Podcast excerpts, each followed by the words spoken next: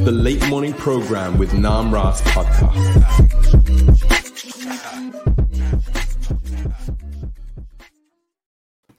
Hare Krishna, everyone. You're listening to the late morning program with Namras, the number one Hare Krishna podcast in the world. I am here with Mahavishnu Prabhu. Mahavishnu Prabhu, thank you so much for joining me. So Mahavishnu Prabhu is a teacher, a preacher, and also has his own Gurukula, which I believe is mostly online, I think. Anyways, we'll hear more about it. But Mahavishnu Prabhu himself has gone through the Gurukul system in ISKCON, and I'd love to hear his thoughts about, you know, different things. I'm looking to have my mind changed about Gurukula because, as some of you may or may not know, I have kind of strong views about it, in a sense, not in like in a bad sense, but in a sense of like what works and what doesn't. And I'd love to just like talk it out with Mahavishnu Prabhu. So first of all, Prabhu, maybe we can start about your personal history. How did you get in contact with Krishna consciousness? I know you were like you were a child, so tell us about that. Okay. First of all, thank you for having me on. I really do appreciate it. And you're absolutely right. There's a little bit of connection issues on my end. So if I ask you to repeat a question, it's simply because I missed a 2-second bit of what you were saying. Sure. And vice versa. Yes. So I do apologize to you and your listeners. No problem. I came to Krishna consciousness with my mother in the late 70s, Chicago. Evanston, the temple was in Evanston, and immediately put into the Evanston temple didn't have a Gurukula. There was a group of ladies who took care of the kids, but there wasn't a Gurukula in Evanston, Illinois at the time. And of course, those days, the kids were put into some kind of educational program at the local temple or sent to Gurukula, and the parents were sent on book distribution. So that was my young childhood as well. Then, of course, the temple moved from Evanston. When I got a little older, which is one way of saying it, the age of 9, I was sent to my first Gurukula in Los Angeles. And then from there, Los Angeles, New Vrindavan, Tennessee, Lake Cunnington, Vrindavan, and then ended up in Mayapur, where I finished my Gurukul years, and then went back to serve as a teacher and a Gurukul administrator. I liked when you were in your introduction, you were saying how you have a opinion about what works and what doesn't work in Gurukul, and I am absolutely agree with you. I think that we have in the past, we've gotten Gurukula all wrong. And as a society, Krishna consciousness, we have been so badly burned by Gurukula that we essentially don't want to touch it. Certainly the way it was implemented in the 70s and 80s. And I absolutely agree with you. And I think that persons like yourself and others who have this skittish, maybe the wrong word, but you get my point, this hesitance about embracing Gurukula, those are the ones that should lead Gurukula into the future. Mm. Because, if I may, I believe that in my own, I want to say this, as you mentioned, I have my own Gurukula. I'm not speaking as a representative of ISKCON. My Gurukula is, I founded it, I run it, it's privately owned and operated.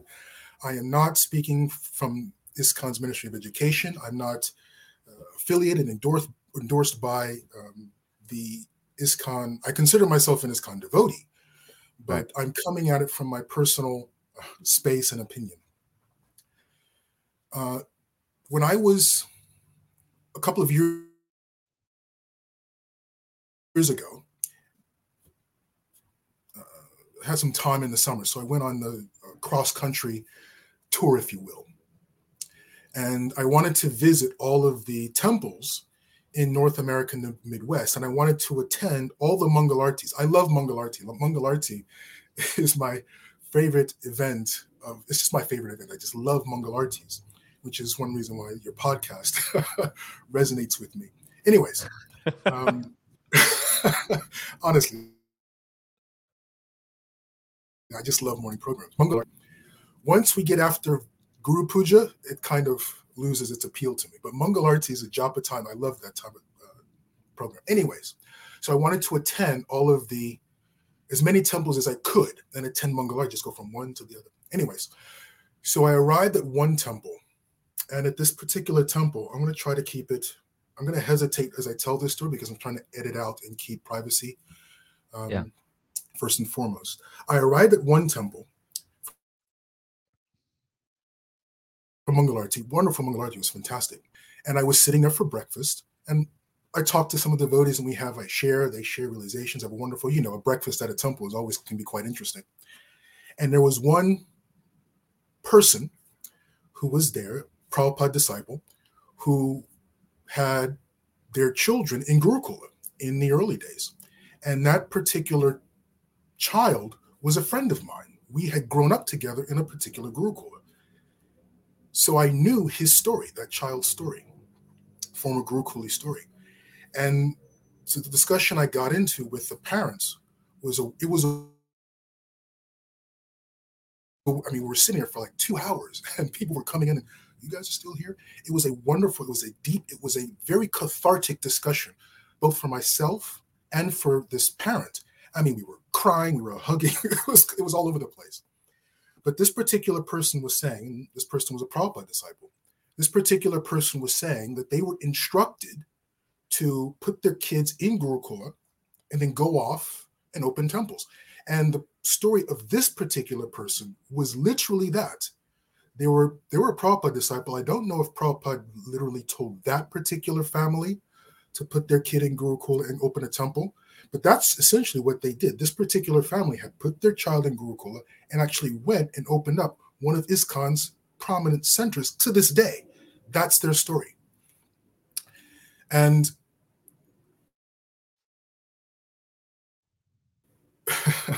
I should say this now, just a disclaimer to your listeners.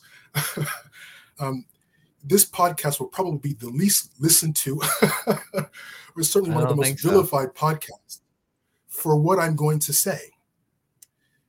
So please don't dump on Namras. He doesn't know what he's gotten himself into. This is all me. When I was sitting and talking to this particular person, and I got where this person was coming from, and this is something I've always believed, and I wanted to share this with that person, was that, yes, you're correct. As a parent, we're in a situation where you trusted the zeitgeist of the day, for lack of a better term, to put your child in Gurukula and then go off and open a temple. That was what was instructed during that particular time. My mother is of the same generation. I was put in an ashram, the Brahmachari ashram of the temple, and my mother was sent to do book distribution with Tripurari Swami in the Chicago O'Hare Airport. I was carted off to Gurukula. When I came back on our 2-week vacation, I was put into the Brahmachari ashram, told to be there all day, unsupervised, in a temple, whereas my mother I saw my mother at Mangalarti, then my mother went off to the airport for book distribution, came back, and I saw her in the evening trying to stay awake.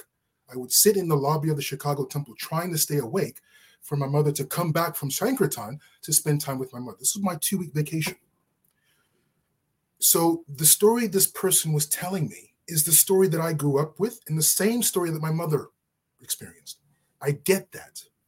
However, the issue is still the same. The parents failed. The parents are primarily responsible for the well-being of the children. That's it. That's the bottom line. Now, of course, I've had this deep conversation with my mother back and forth over the years. I understood where this person was coming from, but I did not want to leave the conversation because this is key to everything else that follows, at least for me in my own opinion, is that the power lies has always been with the parents. Always, and it still is to this day. It's always with the parents. The responsibility and the power is with the parents.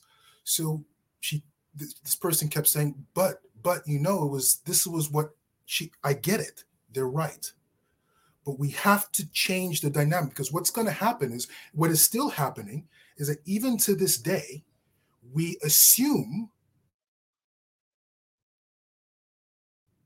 or we give all the responsibility and all the power to so-called leadership, ISKCON leadership. That's not where it lies. We have to assume responsibility. I'm in the same boat. As a parent, I'm a failure. So I'm not punching down on parents. I'm in the same boat. But we do have to change how we look at the issue of Gurukul education, because that's going to color and inform how we're going to implement it in the future. If we always make it an issue of ISKCON leadership, it will never come out right. Yeah. We had this discussion, me and this person, for hours. Oh, I'm sorry. Go ahead. No, I was just saying that I agree with you 100% that it lies 100% on the parents. And I know of friends who are probably after your generation who were kind of bullied into, like, hey, why aren't you putting your kids in Gurukul? And they were like, no, we're not putting our kids into Gurukul. We want to raise them ourselves. And my friends who are, now, probably a little bit younger than you, they're like, we're kind of glad our parents weren't bullied into or coerced, whatever, into putting their kids into the Gurukul. No, I absolutely get it. And I actually agree with that. Now is not the time to put our kids in Gurukul. There is no Gurukul. We have a completely misunderstanding. We have no idea what, I guess now, and how we failed utterly in implementing it in the past, and why we continue to fail going forward, because we don't understand what it is. Gurukul, the purpose of Gurukul is, one could say, fivefold. For ISKCON, it's fivefold. But let's start with the first four parts of Gurukul. Dharma, Artha, Kama, and Moksha. Dharma, righteous living, right? What should be done, what should not be done. Responsibilities in society, ethical living, Dharma. Artha is the ability to function in society. Sometimes we see Artha as described or translated as economic development. Artha means the ability to function, right? Artha. Medical school is Artha. Law school is Artha. Learning how to cook is Artha. Learning how to clean, to maintain a car is Artha. These are the means by which we can live successfully in life. So it's Dharma, Artha, Kama. Kama is sense gratification. No.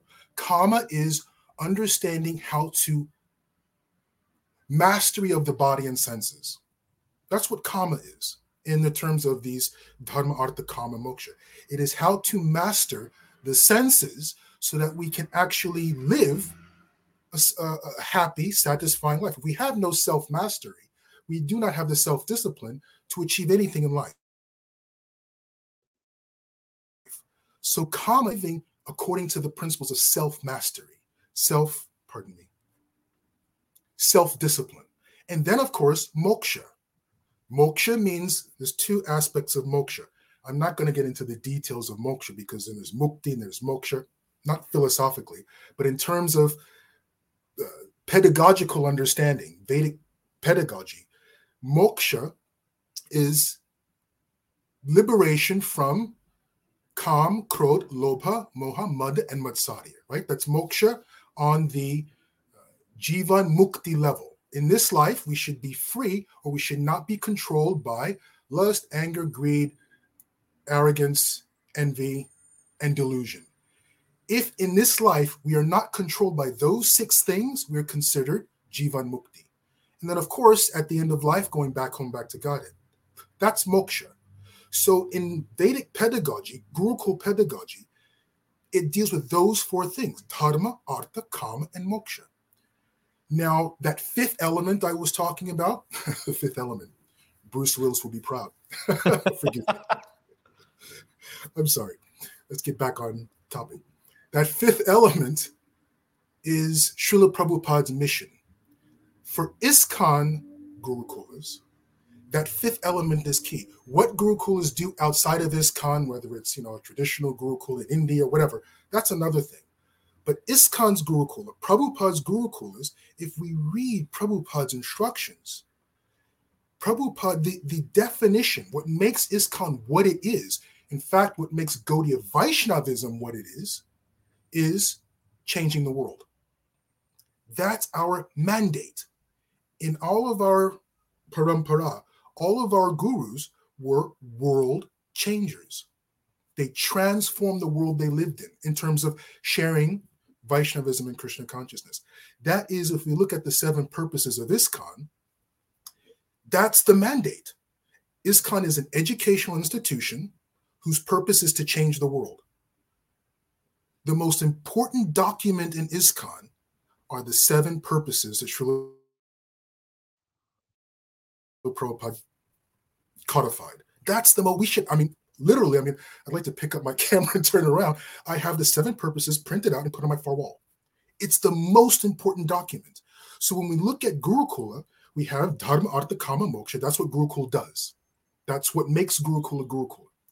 But for ISKCON, that fifth element is transform the world. Srila Prabhupada talks about how the Gurukul students are the ones that are going to transform not just Krishna conscious in terms of spreading Vaishnavism, but in terms of leading society. ISKCON is totally irrelevant in the 21st century. As we're going now, we have wonderful temples within our own little world, highly relevant. But in terms of affecting the course of history, we're completely irrelevant. That is not what Srila Prabhupada, we look at Srila Prabhupada's time. Srila Prabhupada, in the years that he was on the planet, the decade or so, he changed ISKCON. Krishna consciousness was a household word. There's a reason for that. And one more thing before I can talk to the end of time, as you can see. But I love it. One more element I want to share about Gurukula, implementing Gurukula, right? We have the five, the Dharma, Artha, Kama, Moksha. And then we have this unique mandate by Srila Prabhupada that we're supposed to transform the world. It means we have to be relevant. That means Gurukul graduates are the next leaders in every field. Supreme Court justices, Congress people. The next CEO of Google should be a Devi Dasi. That's what Srila Prabhupada instructed. Literal. You cannot interpret it any other way, his instructions on Gurukula. But what I want to get to, and this is where when you talk about generations sort of coming up, the generation after Prabhupada's generation, who don't want to send their children to Gurukula, I get it. Because if we look at ISKCON history, and this is, again, my own personal opinion, I was reading a while back the biography of General George Patton. George Patton was absolutely insane as a person. But as a battlefield commander, he was unequal. As a wartime equal, he achieved more than any of his peers in the Second World War. He did so, he made those achievements with fewer casualties to his own army. Many other generals did nearly as well, but they sacrificed the lives of their soldiers in order to achieve it. General Patton had an understanding of what could be done on the battlefield better than any other general of his generation. He achieved more with far fewer casualties. He was a battlefield commander. When the war was over, he went further and faster than any other of the commanders of his time. But when the war was over, 1945, he's in, I think it was southern Germany, Bavaria. Forgive me for not knowing the exact space. But he had to be a military governor of one area of Germany. He failed utterly. He was an absolute failure at governing. in a peacetime situation. We have to see the history of ISKCON and what ISKCON was over its totality. Especially looking back in hindsight, it's easy to see this. In the years that Srila, ISKCON was a wartime organization. Put the kids in Gurukula because we have to. We're on the beaches of Normandy.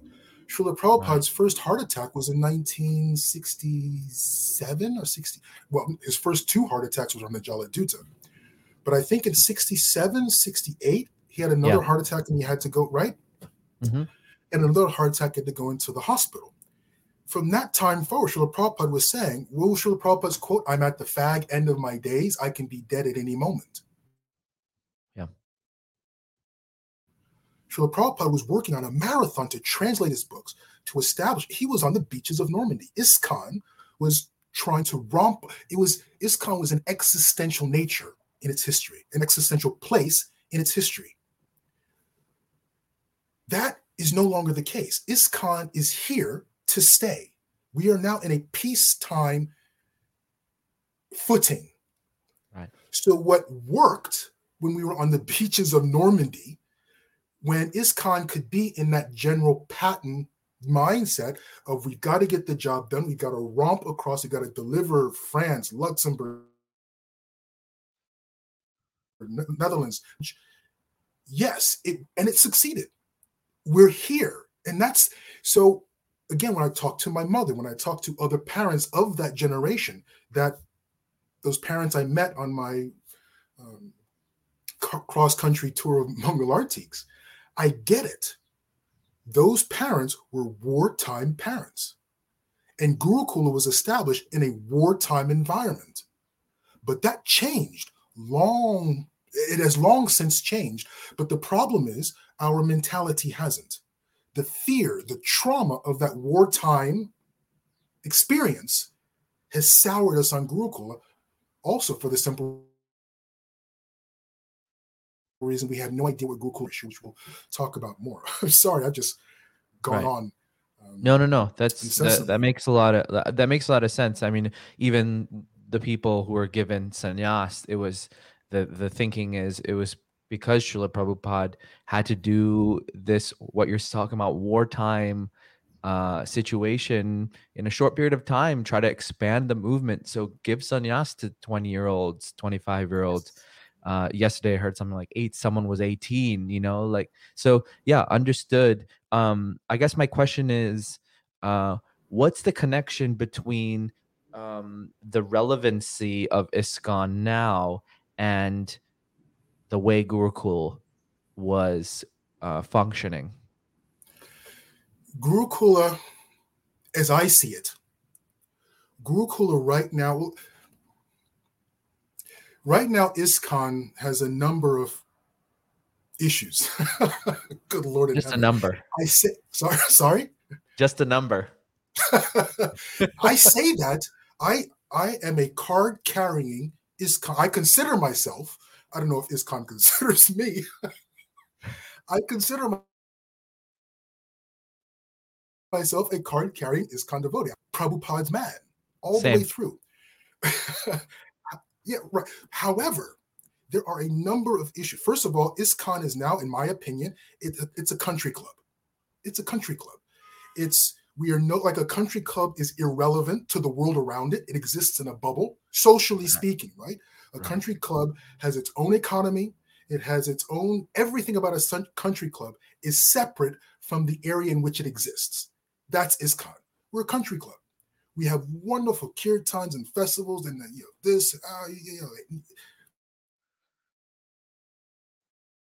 but we're complete. The moment you step outside the ISKCON world, completely irrelevant.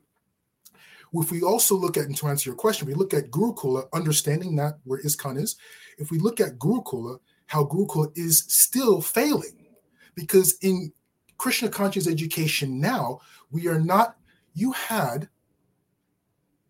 probably don't know this, but I love your podcast. This is the first time you and I have communicated. I love your podcast. Yeah. Thank you.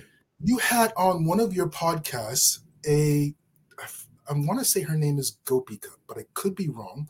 It's a lady, a young person from New Jersey who was talking about education But she was, and she said it so beautifully.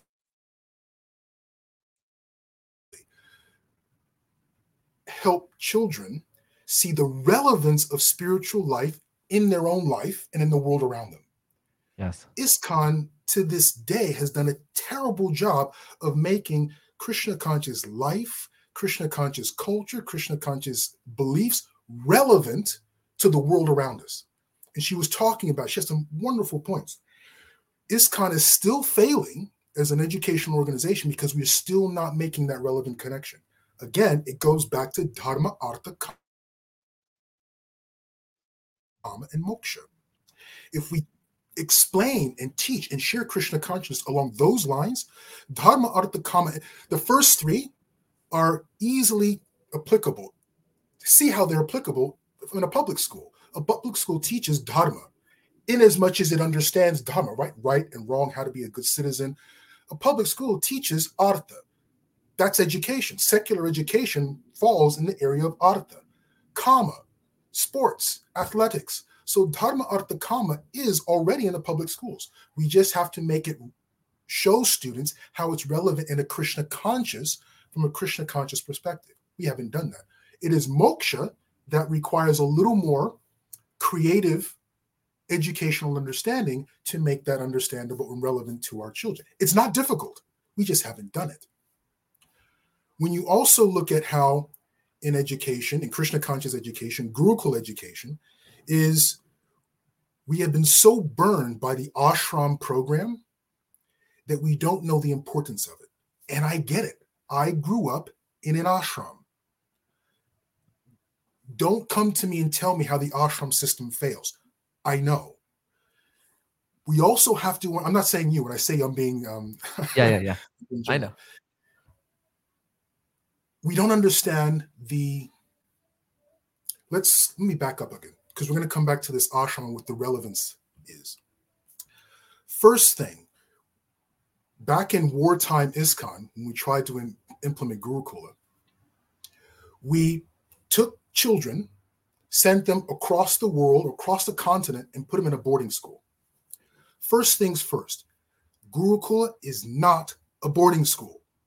It's not a boarding school.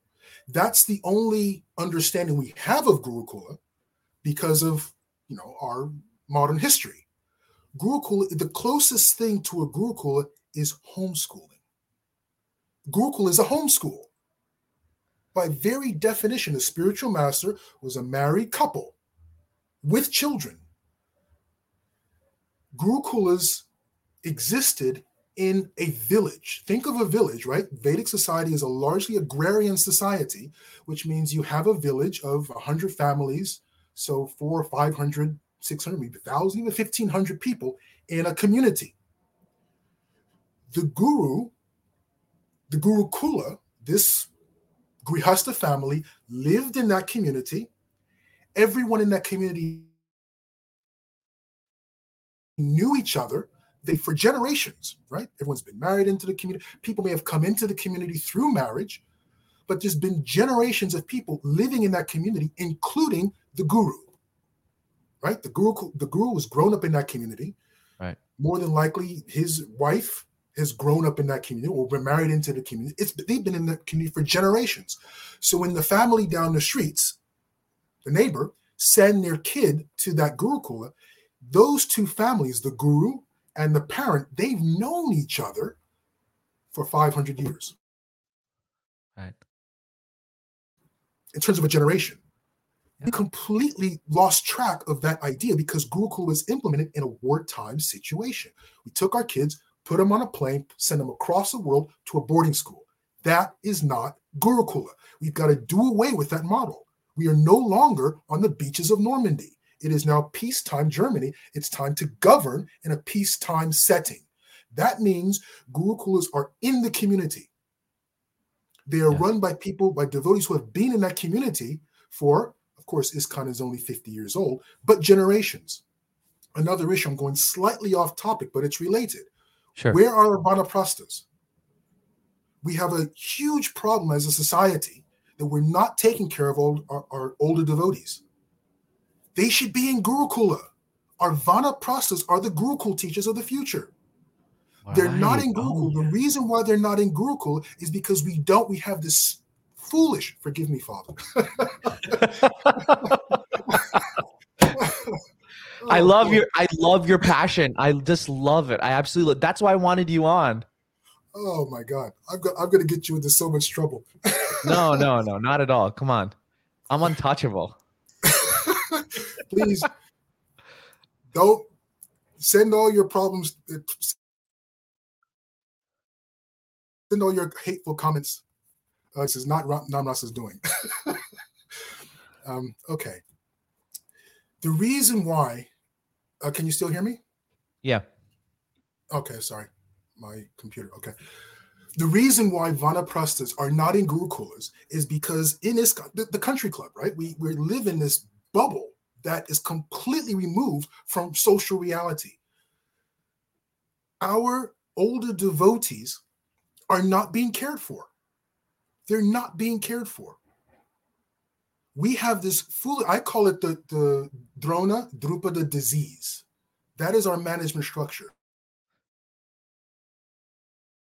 You know, Dronacharya, his son Ashvatthama, could not have an evening supper, did not have milk to drink for an evening meal. It broke Dronacharya's heart. Dronacharya went to Drupada and says, you know, we went to Gurukul together. Can you help me out here? What did Drupada say? Huh. We have the same mentality in ISKCON, this Drona Drupada disease. It's the debate, no wages for sages. That's the Drona Drupada disease. So we have all of these devotees who have been sincere Vaishnavas for 40 years. They're living in situations, they're having a hard time taking care of themselves. They have no health care, especially in the United States. It may be different in other parts of the world. But here in the U.S., they're completely shunted to the side. Their place should be in Gurukula. They've been devotees for 40 years. So we have to fund Gurukula so that these vanaprasthas, these senior devotees, can be taken care of. They have health care. They have dental care. They can share their years, decades of experience in Krishna consciousness to the next generation. But the next generation, like that lady said, was her name Gopika? Gopika, she's a friend of mine. It was Gopika. Like she said, you know, the teenagers they see, their vanaprastha, the previous generation, are struggling in Krishna consciousness. Like, well, you know, God bless, you know, Mangalarti is great, but, you know, I got this, it's not working. Yeah. Outside of the bubble of our country club, first things first, I've got to put money in my bank. So I may have gone completely away from the question you asked, but good. These things are interrelated. I would like to just mention one more thing, and you can get a word in edgewise. The model, how Gurukul is a homeschool. It's a homeschool. Once we see it through that paradigm, it starts to change its complexion. Gurukul is a homeschool. And the people, the parents who send their children to Gurukula are sending the children to their neighbor that they've known for generations. Right. Now, of course, but we're not looking at education in those terms. We have such a fear. We've been so burned by the trauma of the past, understandably so, that we don't want to touch it. We don't even want to have this discussion. Last year, I put on a Gurukul development conference. 7 people showed up. We were talking to the choir. But this discussion has to be had. We've got to get out of a war footing of Gurukul and recognize what Gurukul is supposed to be. It's a homeschool. So there should be a Gurukul or 2 in every community. Yeah. School. If you want to talk about an ashram situation, so be it. I'm sorry, please. No. Continue. I'm just going to ask a question after your thought.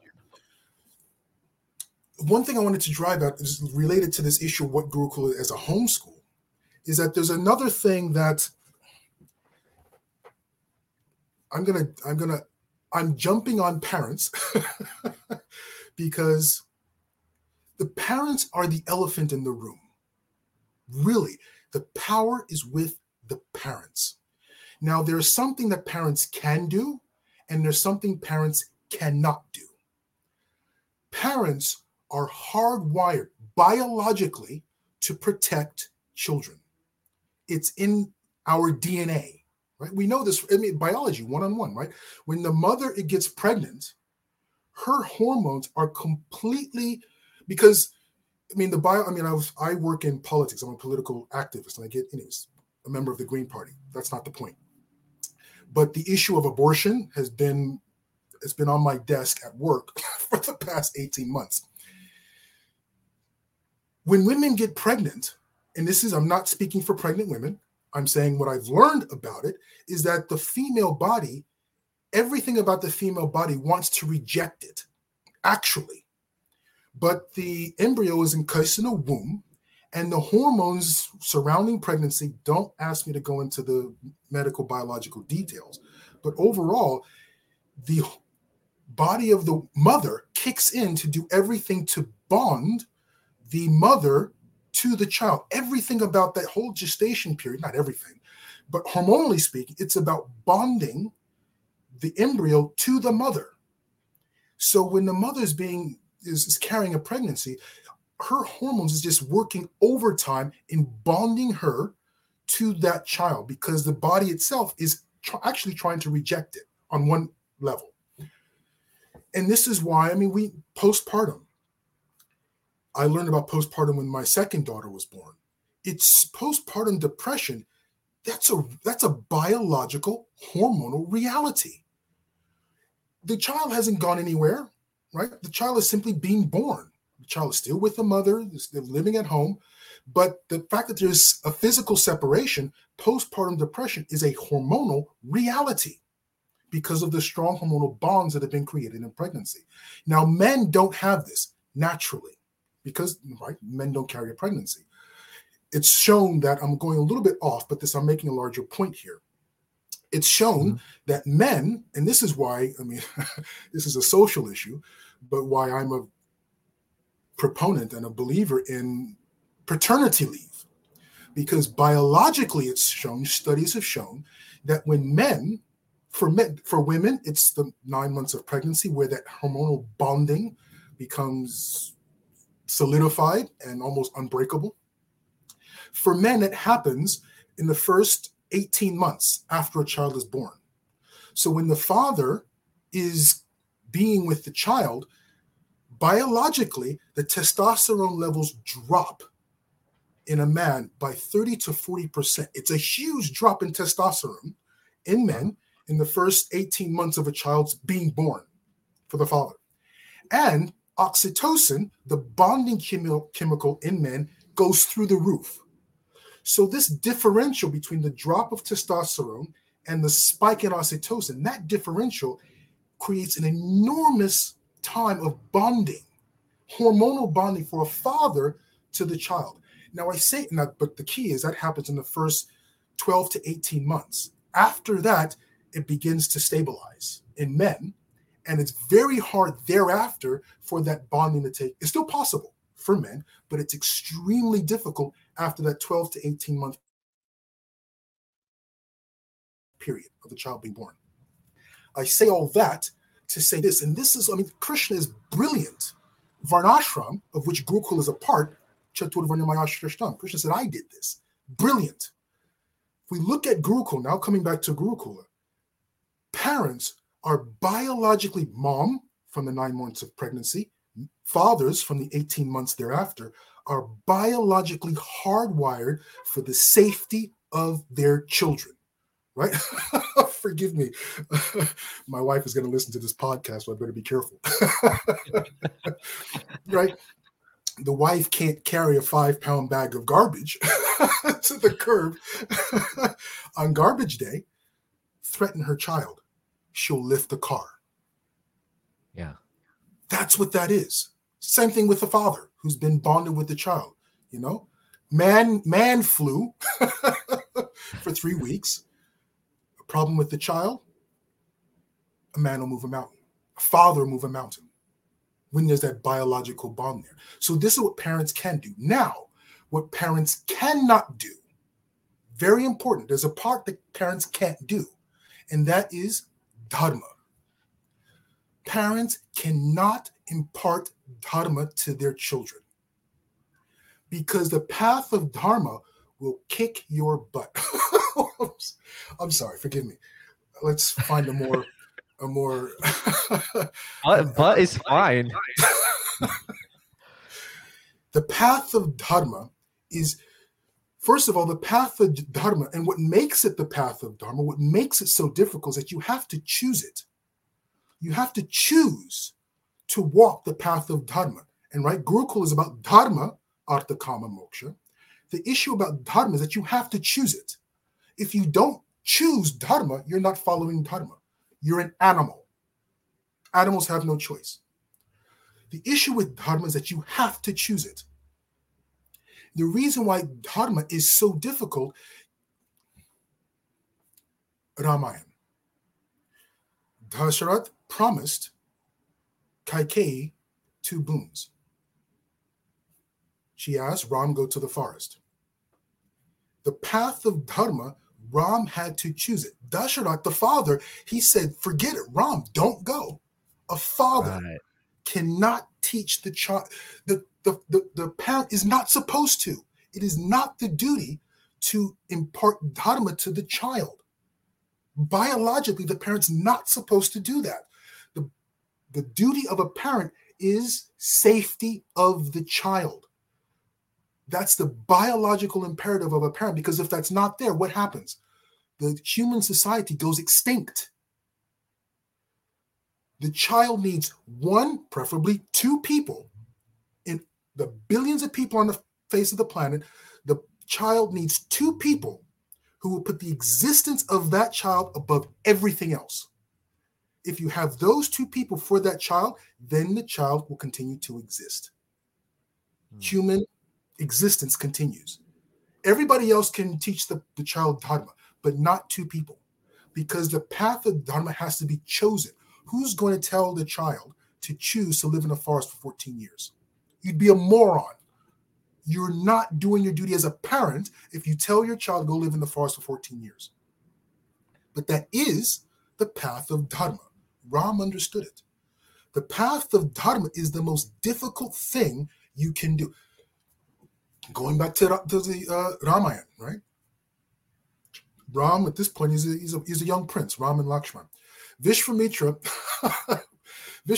comes to Dasharath and says, my dear Dasharath, I need Ram and Lakshman to come with me and kill these morons, Maricha and Subahu. Bring them with me. I need them to come and fight. Dasharath says, what, are you kidding? I'm not going to send my teenagers to go and kill these demons, Rakshasas. No, absolutely not. And Vishwamitra was like, come on, don't worry. That's their duty. They're Kshatriyas. I'll take care of them. Young Kshatriyas, that's their dharma, is to go and protect the Brahmanas. Let's go. They have to learn their dharma. They have to learn their duty. Dasharath, no, absolutely not. Vishwamitra was frustrated. He had to call Vashishta, who was the guru of Dasharath. Vashishta is like, Vashishta, dude, take care of Oh, God. So Vashishta Muni had to come and tell Dasharath that, don't worry, Vishwamitra is more powerful enough to take care of the demons. It is just that Ram and Lakshman have to learn the path of dharma and so on and so forth. The guru had to come in and explain and teach and uphold the path of dharma for the children. The parents aren't supposed to do it. When Srila Prabhupada talks about this in the 4th chapter, right? Suniti. Srila Prabhupada says she could not be Dhruva Maharaj's guru because she was his parent. I mean, some people highlight the word a woman. That's another podcast for another time. You don't want to have one either. But anyways, she could not be his guru because she was his parent. Parents are not biologically capable of being the teachers of dharma. Now, in the story of Dasharath, Dasharath said, I'll do it. Right? Dasharath, Vishwamitra Muni knows Dasharath is capable of killing Marichi and Subahu. Dasharath is capable of doing it. Kaikeyi came and said, I'll do it. Kaikeyi was capable of killing Marichi Subahu. That's not the point. The point is the path of dharma to be passed on to the next generation. The guru, the Gurukula, has that ability to do it. The parents cannot. But again, we have to change the paradigm. What is a Gurukula? The Gurukula is a family. It's homeschooling, number one, and it's in a home where the person, the Gurukula, is in the community. We are sending our child to the Gurukul down the street. We've known that family for generations. Their grandfather, the guru's grandfather, was the teacher of our grandfather. That's Gurukula. Now we have an understanding of how it works. So it makes sense when we have this understanding of what Gurukula is, what it's supposed to do, dharma, and where parents are needed, are necessary, and what they can and cannot do in that sense, and what the function of the Gurukula is. Now, another thing is... Wait, question before you go on. Yeah, please. Yeah, because I can go on. You're talking in ideals, like in the sense of Ramayana is like an ideal situation. But when you say the parent should not be teaching, they're not capable or whatever to teach dharma, that's not the reality usually, right? Because if you're homeschooling your children, it's usually the mother or the father are the ones teaching. Okay, maybe that's not dharma, that they might be teaching other things, but let's talk about in 2022, what does that look like? Maybe we're going to get to that later, talking about your project and thing, but I guess it's like, it doesn't seem like a reality to me to like that there's not going to be these Gurukulas in every community. Of course there should be. And I have 3 children myself, and I am, I'm not sure what we're going to do. We're going to homeschool. Like for sure we're starting to homeschool. But I guess my question is, what does it look like to that now? But maybe you're going to get to that. No, excellent question. You framed it in a way I was hoping you wouldn't. Sorry. But hey, you're good at this. The reason why I was hoping you would not frame it the way you framed is because it goes off into I would take it in a little bit of a different direction. But let's stick to the question you've mentioned. Yeah. We've talked about what parents can and cannot do, should or should not do, what Gurukula's function is, what parents' function is. 2022. Let's make a distinction here, pardon me, between two things. Sincere Vaishnava, qualified disciple. Parents can raise sincere Vaishnavas. Absolutely. And that's what you're doing, right? You're raising sincere Vaishnavas. Sincere Vaishnavas are absolutely necessary. That's the point. Raising sincere Vaishnavas is the point. Gurukula is about developing and training qualified disciples. Those are 2 completely different things. Uh-huh. Qualified disciples are the pool from which you're going to get qualified gurus. You can have sincere Vaishnavas are a dime a dozen. You wouldn't want them to be gurus. Mm. Sincere Vaishnavas are everywhere. You can't swing forget about the dead cat, but you get my point. Yeah. A qualified disciple is someone who chooses to walk the path of dharma or to walk the principles of Krishna consciousness no matter what. From there, you're going to get qualified gurus. That's the difference. Parents, and that's what parents have been doing since the fall of Gurukula, which is what I like to call it. That's fall what parents Gurukula, have been doing. Right? Sorry? Right. No, I'm that phrase, the fall of Gurukula, is interesting. Well, it has been, in my opinion. I'll go into that a little bit more. But Yeah. That's what parents have been doing, will continue to do. They're raising sincere Vaishnavas, and they're struggling to make Krishna consciousness relevant to the world around them, because we are doing very bad at that as a society as a whole. But parents are raising sincere Vaishnavas. That's almost the easy thing to do. I mean, you can become a sincere Vaishnava by reading the books. You don't need a whole lot to become a sincerely dedicated devotee of Krishna. But we're talking about qualified disciples from where you're going to get qualified gurus. That's what Gurukula does. What Gurukula teaches and develops within, and another thing is we're not putting into the children the ability to do this. It's already there, which is why Prabhupada called them Vaikuntha children.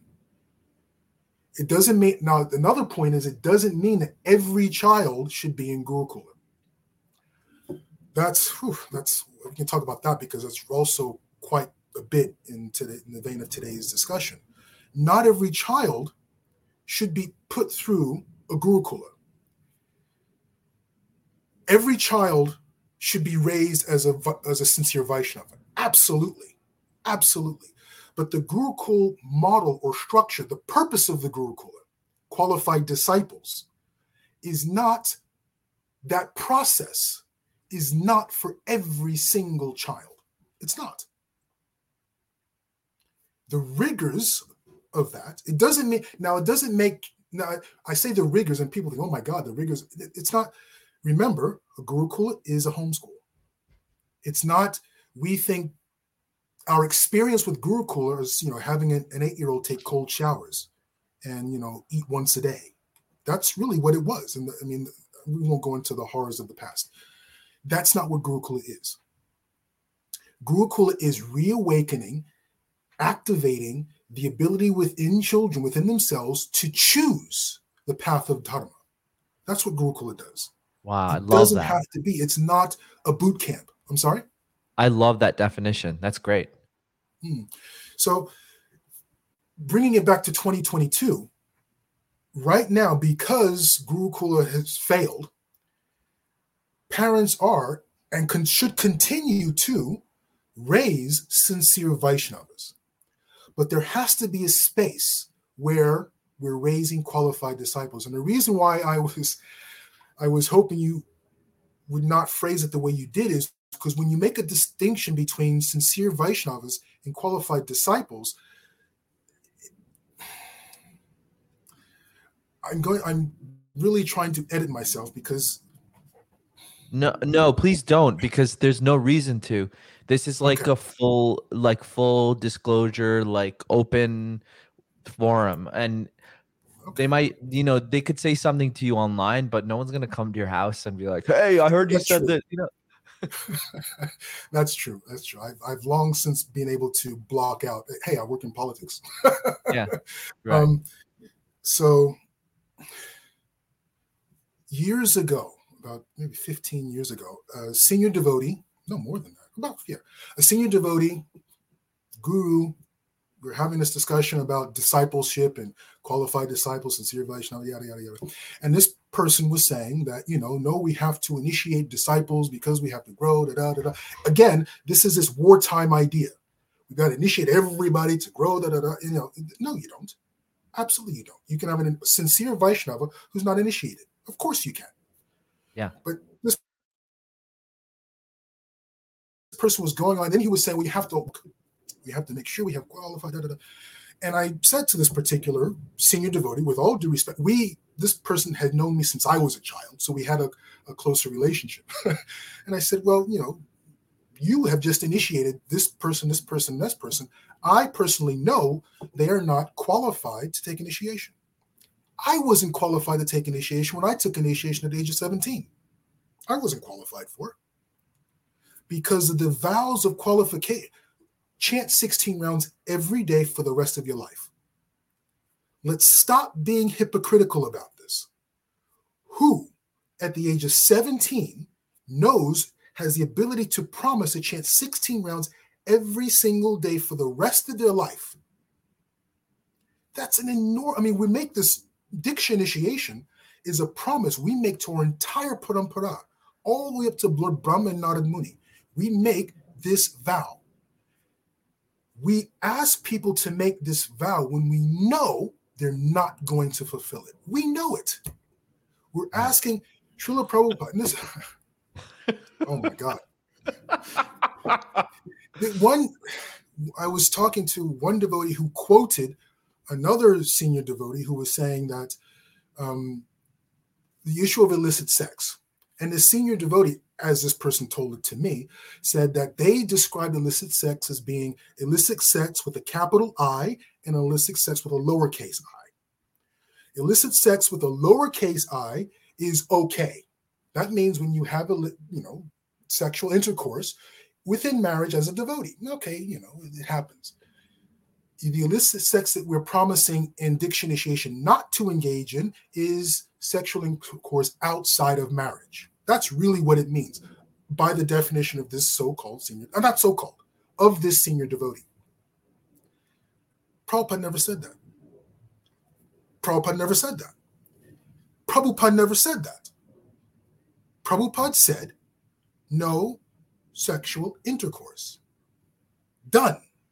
That was it. There was no, if we want to talk about what Prabhupada said to an individual who was struggling is one thing.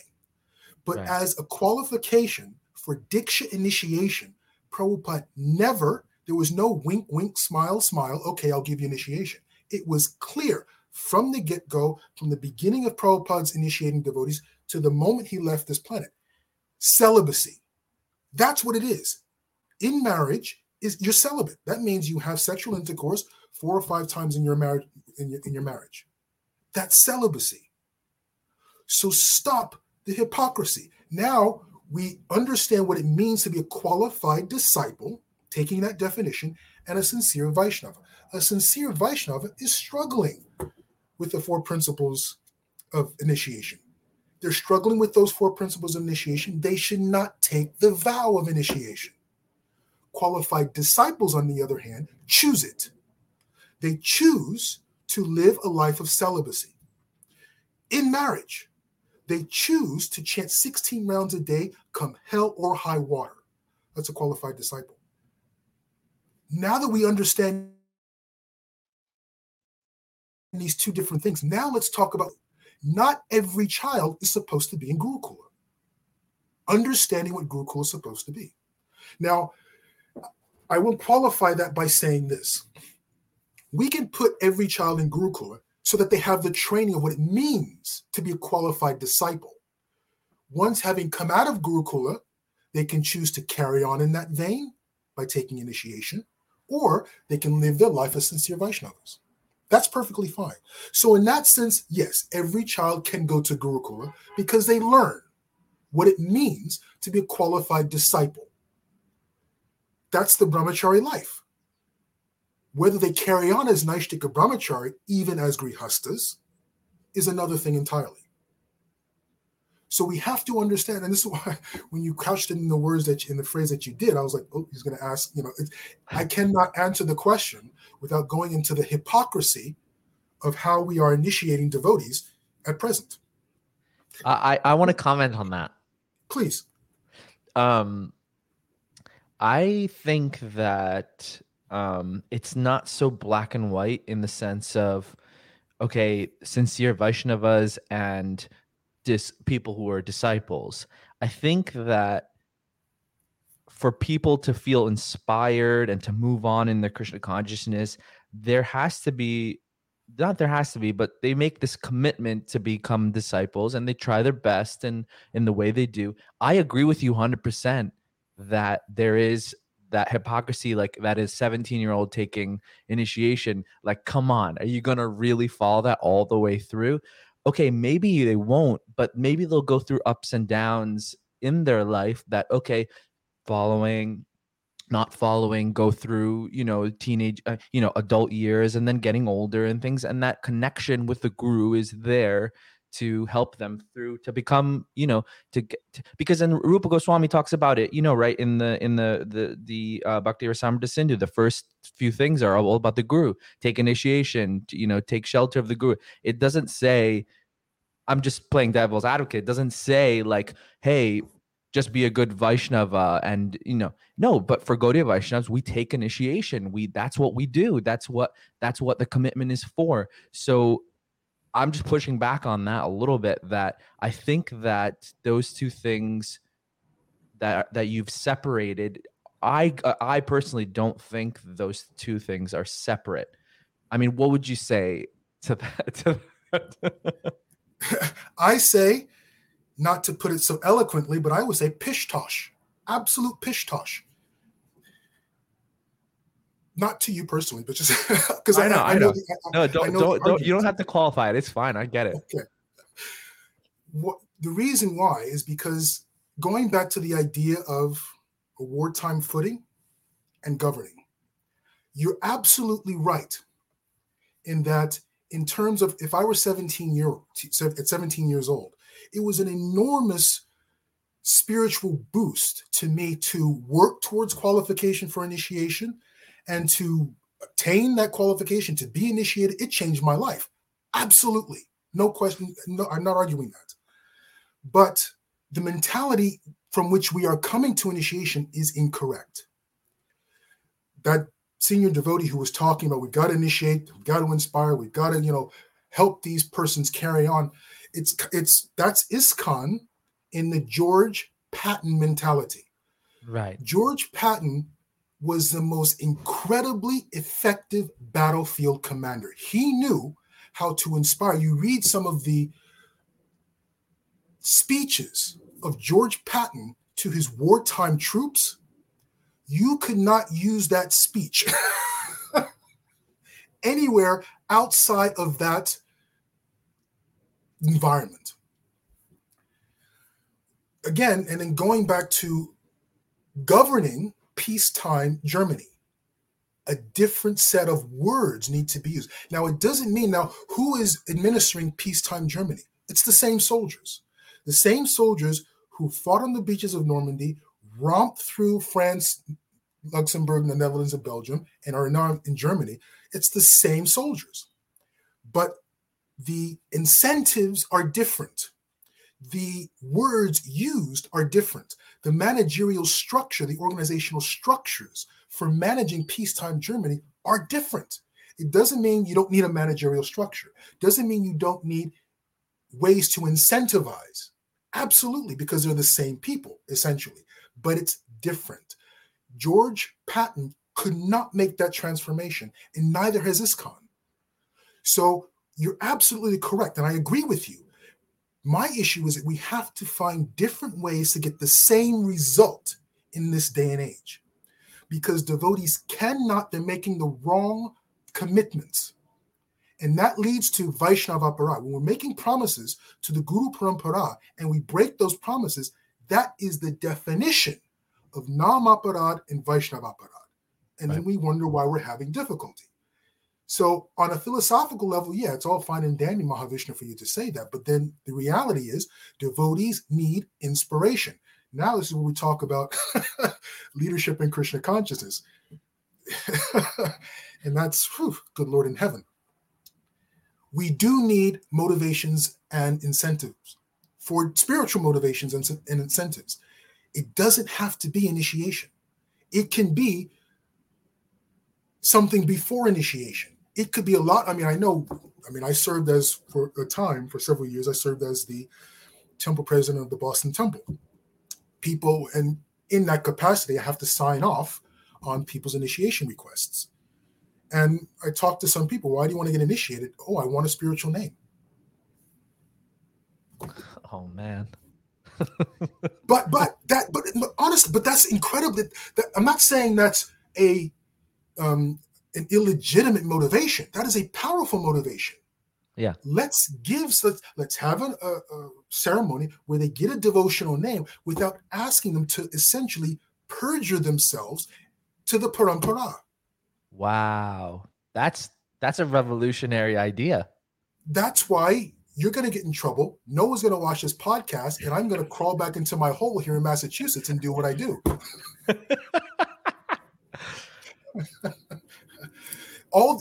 So Gurukula, it's connected to all these different social shortcomings of ISKCON. we, ISKCON is still, as a society, we're still in a mentality, we're on the beaches of, ISKCON is essentially stuck in Patton mentality.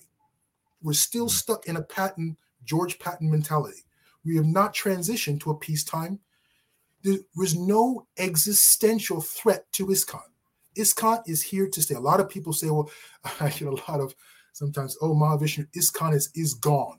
It's over. It's done with. No, it's not. It's here to stay.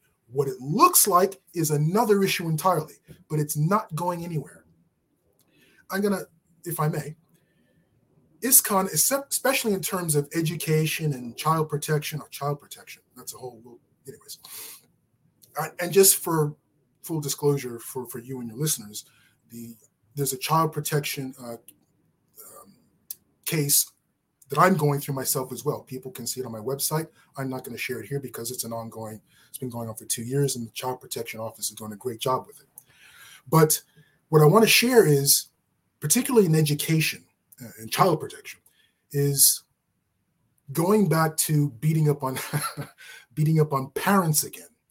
How parents are the problem, have always been the problem. I take that back. Parents are the 800-pound gorilla in the room. You will know this, right? Elephants. You cannot train an adult elephant. Yeah. The only way to train an adult elephant is literally to break its spirit, and by then it's temperamentally destroyed and it's no longer reliable. The only way to train an elephant is you have to train it from when it's a baby. As soon as it's born, you tie it up to a 5 kilo weight, 10-pound weight, and the baby elephant has a hard time pulling a 10-pound weight, stake in the ground. And over years, it gets so used to being able to pull away from a 10-pound weight that as a full-grown 5-ton elephant, all it needs is a 10-pound tug, and you can get it to sit down. 10-pound. Mm. Parents experience the same. We, in ISKCON, as parents, experience the same reality.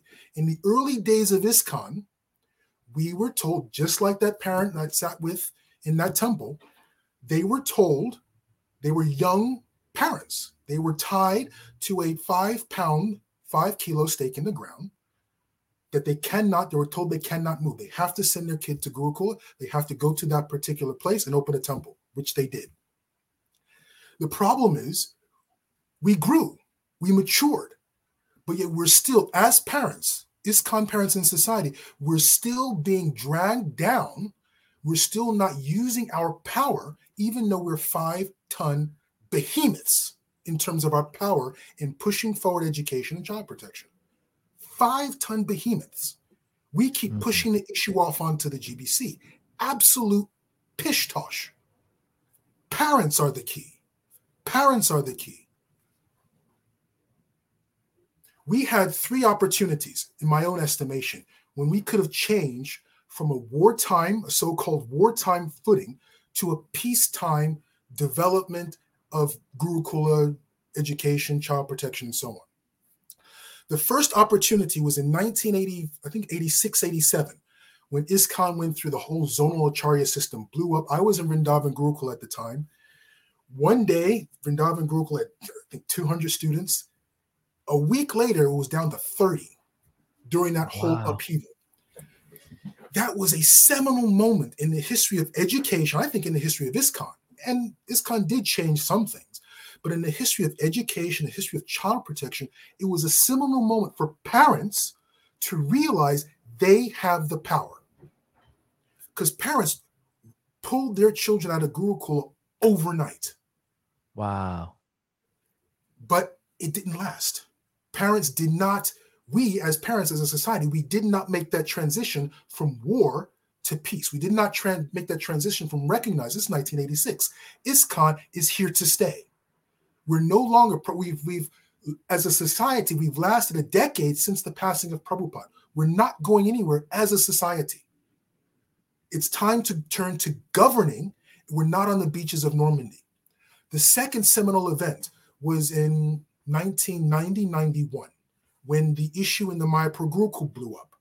once again, the issue of child protection and Gurukul education was front and center, and we had the space to recognize that parents have the power. No one stood up and grabbed it. I won't say no one, I'll say parents didn't stand up and fundamentally change everything about ISKCON education. For just a moment, sorry, look at this. My computer is sending me foolishness. 86, 87, 90, 91. The third opportunity to switch from a wartime setting to peacetime governing and strategic thinking and development and understanding about education and child protection was in 2000, the court case. Court case, right. Child protection, education is front and center. Another moment when parents could have dropped this 10-pound insignificant shackle that was placed upon us parents in the 70s and taken education and run with it. We have missed, parents have missed three opportunities to transform education and child protection. We didn't do it. Even to this day, we're still making this issue an ISKCON leadership issue. It's not. It's not. I take this back. Wait. I take that back. You wanted to say something? No, I remember 2000, the third event that you're talking about, and now that you say it, it makes so much sense. Like, why? Like, wasn't that like a time where we're like shaken and like to the core and thinking like, oh my gosh, we should reassess this whole thing right now? I mean, I was a kid still, but if I was a parent at that time, I'd be like, okay, we need to like change. I mean, I don't think, I mean, I'm not saying that I would have done that, but I'm saying like to be shooken like that, things change during those types. And maybe we did really drop the ball that time. We dropped the ball three times. Yeah. Please continue your thought there. Oh, sorry. Yeah. Yes. We've dropped the ball three times. We, meaning parents. Yeah. Parents, and that's why I had this discussion. When I talk to certain parents, I say this to them. I say that, and again, I am exhibit A, both from both sides as a former Gurukuli and as a parent. I'm a failure as a parent. I'd be the first to raise my hand. But that's the key. Raise our hand and say, we failed. As parents, as ISKCON, as a group, parents, the ISKCON parents, let's say, has to assume responsibility. And that's, even to this day, we're not assuming responsibility.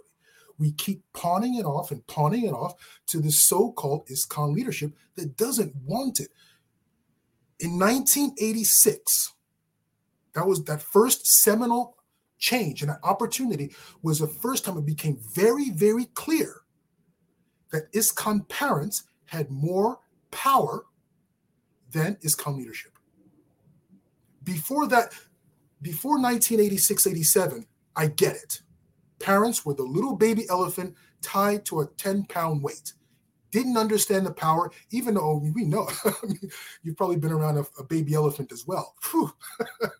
A baby elephant is not a small thing. It's not a weak thing. Yeah. But I get it. That is where, okay, ISKCON, the ISKCON parent was a baby tied to a 5-pound stake. Still, the 800-pound gorilla in the room, we still must recognize that the parents, I mean, I had this conversation with my mom. The parents are never absolved of responsibility, never. But we do have to understand, in a particular era, the parents were a baby elephant. Sure, I get it. But that ended in 1986. It was over. It was done with in 1986. You could see it in the history of ISKCON. Parents, for the first time, had, it's why it happened overnight. Gurukula changed fundamentally in 1986. I witnessed it in the Vrindavan Gurukula. All my friends were there. The next day, I was alone. It was done. So since 86 to now, and this is what you had said earlier, we've been traumatized. We've absolutely, society has been traumatized. Parents have been traumatized. Kids have been traumatized. I don't know if, I mean, this is a generation past, but they used to say in politics that Social Security is the third rail of politics. That's not so much now, it's the cultural issues. But ISKCON's third rail, for those of you who may be listening outside of the U.S. or at least U.S. infrastructure, you know, trains run on two rails, and then the third rail is the electric rail. It's where the power is, the power from which the train moves forward.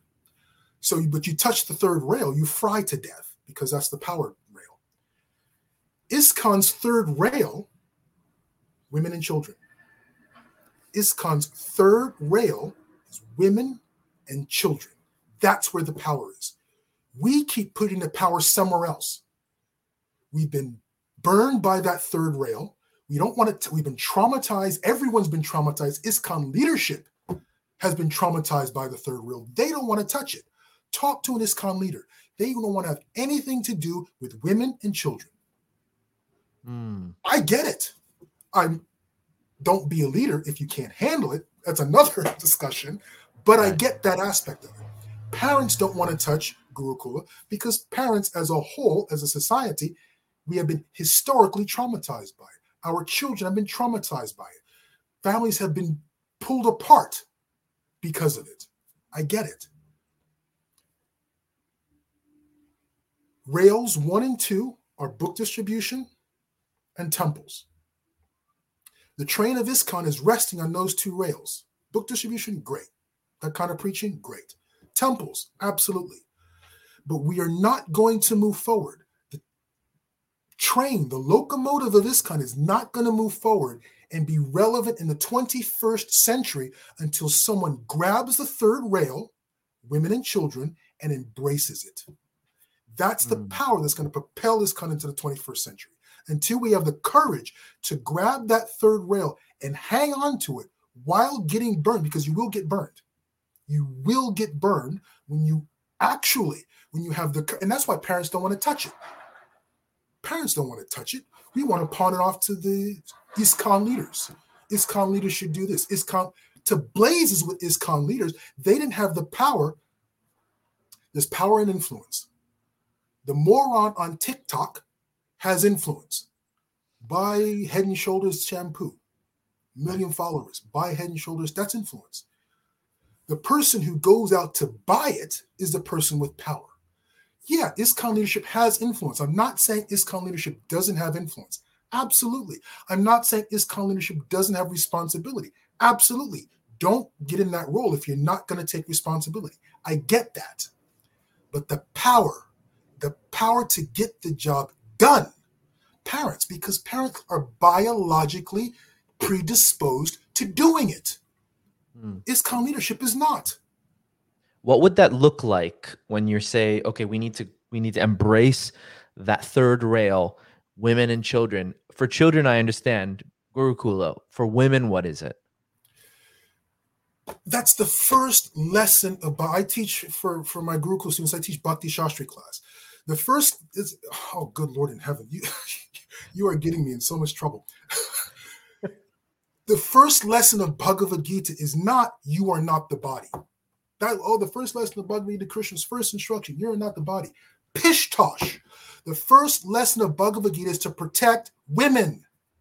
That's right. The first lesson of Bhagavad Gita. You can't get past chapter 1 without that lesson being made. Krishna didn't negate it. Arjuna brought it up. He says, if we do this, women are going to suffer. Right. By extension, women, children. The third rail is women. It has always been women since the time of Arjuna. That's the first lesson. Krishna did not negate that. In fact, Krishna says, well, if you're going to talk about women and children, if you're going to talk about Varnashram, you're a Kshatriya, you moron. You're supposed to do this regardless of what happens to you. You have to engage in this battle of Kurukshetra, because if not, this idiot Duryodhana is going to go around sexually assaulting women. Right. The first lesson of Bhagavad Gita is women and children, not you're not the body. So how does Namras? I love it, Prabhu. I'm not coming back. You are fantastic. No. You are fantastic. I really love your passion, and I love that. You know, you really thought about all this a lot, and I love that it's coming out in the podcast, because I don't think many people know about you and about your projects and things. And this is just a great way to expose you, that's probably a bad word, but kind of like introduce you to the greater ISKCON or Hare Krishna world. I don't know if that's a good thing. It's a great thing, trust me. People, we need to hear these hard things. These are hard truths, and it needs to be said. Yes. Yeah. And I consider this a perfect public service announcement. I don't mind. I've got nothing to lose. I'm here in Massachusetts. I have my own little temple. I have my own Gurukula, But in the same way, it's because, I embrace, that's my problem. I tell you, I'm a social activist. When you see me in the news, I'm the idiot running that, there's a certain type of activism. I'm not the type of person to chain myself to City Hall, but, right. I'm an activist, and it's interesting. And I don't want to, like I said, my own child abuse investigation, people can go to that in terms of full disclosure. They can go and it's on my website. I put all the information there. They can go to the CPO. But I learned very early on in 1990, that if I wanted to get something done, I'm going to have to do it myself. I'm going to have to grab myself and four of my best friends at the time. We have to do it ourselves because no one is going to do it. It was my greatest experience in Gurukula was that, taking command myself and getting the job done. That's the realization. And I've never looked back since then. I pulled up if I'm going to do it, you have a problem with ISKCON, the Drona Drupada disease in ISKCON. You have this issue in, running the Boston temple. All right, Mahavishnu, put your money where your mouth is. Open your own temple. I opened my own temple. You have this. I've always wanted to be a Gurukul teacher. That's my only love. A quick story. It was Lake Cunnington in the early 80s, whenever it was. The ISKCON Minister of Education at the time, Jagadish Maharaj, came in. He was visiting. Now, we're in the ashram, and we get up in the morning from Mangalarti, and we all run. This is New York, upstate New York, winter. Run pell-mell to the bathroom, all army of kids, because we want to get the hot water, right? The first 3 kids get all the hot water. The rest, good luck with that. So 4 a.m., the battle of Kurukshetra is who can get to the bathroom fastest to get the hot water. I made it. I'm in there luxuriating in hot water. And one of my friends at the time, he is, my name was Vyasadev at the time. Vyasadev, get out of the shower. You're taking all the hot water out. And we're screaming. Other kids are screaming, no, I'm hot water. So it's absolute pandemonium in the bathroom. I'm in the shower, all this noise. All of a sudden it goes silent. This white hairy hand reaches inside the shower, pulls me out. I wrap myself in the towel, dripping, soaking wet. It's Jagadish Maharaj. Apparently, he had come the night before, and his room was next to the bathroom. So he's standing there looking down on me. He's just woken up, his red eyes, his sikas sticking up in the air. I'm seeing Lord Nrsingadev. And, of course, he says something to the effect of being quiet. Who knows? I don't remember that part. I just remember being terrified. But later on, he gave he had us all together. He was giving a darshan with all the students in the evening. We were having evening prasadam, and he was telling these stories about Vrindavan and this. And I want to qualify this statement. A lot of people have a problem with Jagadish Maharaj. I'm not negating that. I'm just talking about this particular story because I'm going somewhere with it. So we're sitting around Jagadish Maharaj, and I was enthralled by his sense of purpose, by his belief in Gurukul education, by his stories of Krishna. He was telling some story of something about Vrindavan. I was enthralled by it. It was there when I realized, kids want to grow up being, astronauts and, firemen and firewomen. That's where I wanted to be a Gurukul teacher. I took initiation when I was 17. He was my guru. I took initiation from Jagadish Maharaj to be tutored in Gurukul education. Another quick story, if I may. What's the time? Just when we go over time, just shut me up. No, we have like 15, 20 minutes left, so we're good. Okay. It was after initiation, and Jagadish Maharaj, he fully accepted the mentorship when he found out that, you know, why do you want to take initiation from me, Vyasadev? And I told him I want to be a Gurukul teacher. And I was, he said, interestingly enough, he said, well, you don't ever want to be minister of education. That struck me. He said, open your own Gurukula. Don't ever be minister of education. Anyways, got initiated. And he mentored me, told me, because at the time I was, when I took initiation, I was a prefect in the Mayapur Gurukula. I was training to be an ashram teacher. And I think at one point I actually become an ashram teacher. And he kept mentoring about, you know, what it means to take care of. You know, he said one interesting thing. He said, Mahavishnu, your responsibility is to make sure your kids are happily engaged in Krishna consciousness. He said, that's a Gurukul teacher. I was like, huh? I mean, it made sense. And he said, no, make sure they're happy. This is Jagadish Maharaj. Make sure they're happy. Number one, if they're not happy, you're failing.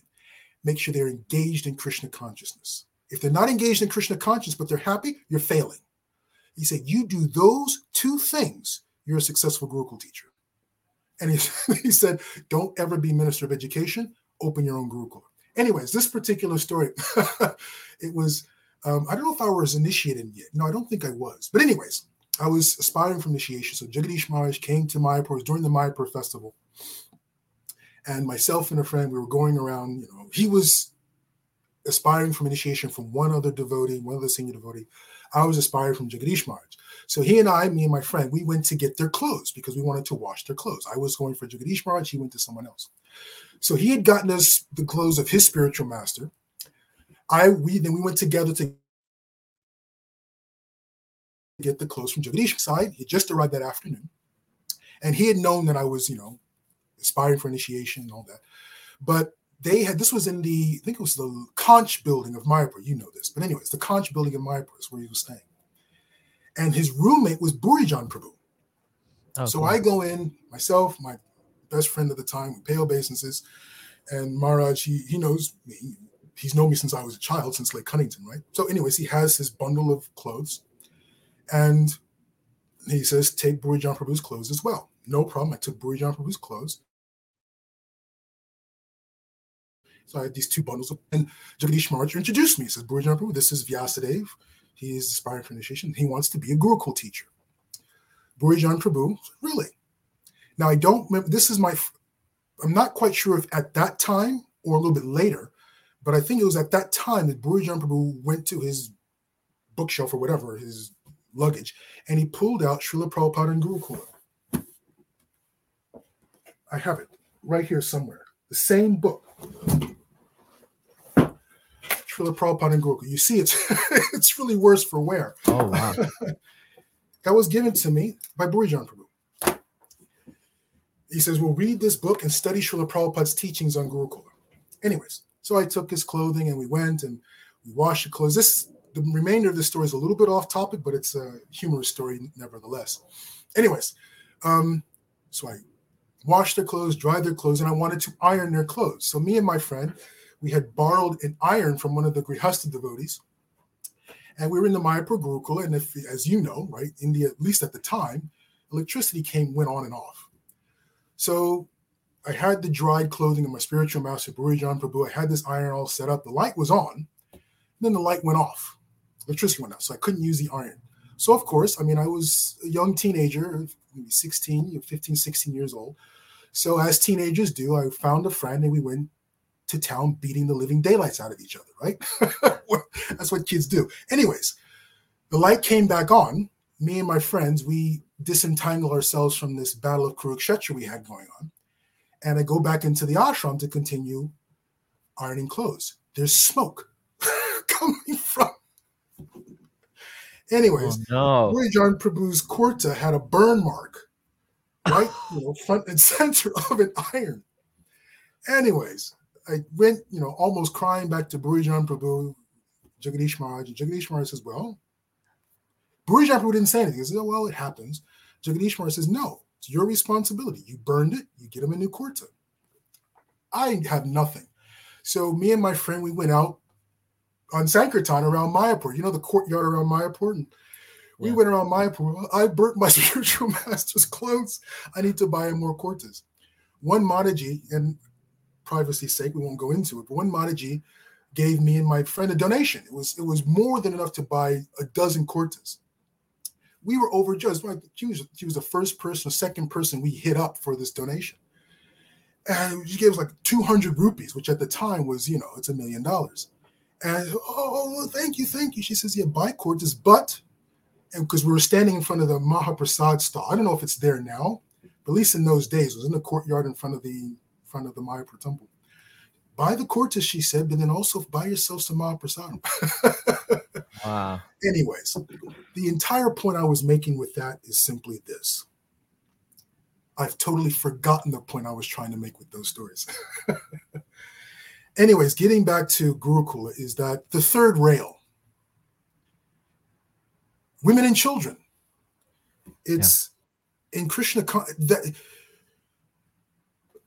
in ISKCON, the fundamental economic paradigm is Brahminical. And we have to see, and it's interesting enough, Srila Prabhupada said in his last few years of being on the planet, we have to establish Varnashram wherever there's a temple of Krishna, wherever we have a temple, there should be a Varnashram college. Because, and this is the problem we're having, right now ISKCON's economic model is based on the Brahminical Varna. There's a problem there because the Brahminical Varna is not the economic engine of society. It's the Vaishya Varna that is the economic. Shudras are employed by Vaishyas. Shudras get their salary from the Vaishya community. Kshatriyas get their taxes from the Vaishya community. Brahmanas get their charity from all the other Varnas, but from the Vaishya community. Vaishyas are the economic engine of society. And yet we have this Drupada disease in ISKCON society, no wages for sages.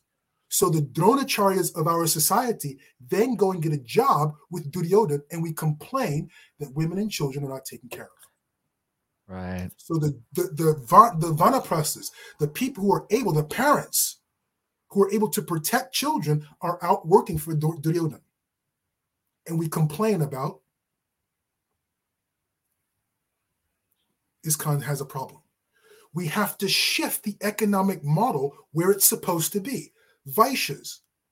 My issue, I would love to expand the Gurukula.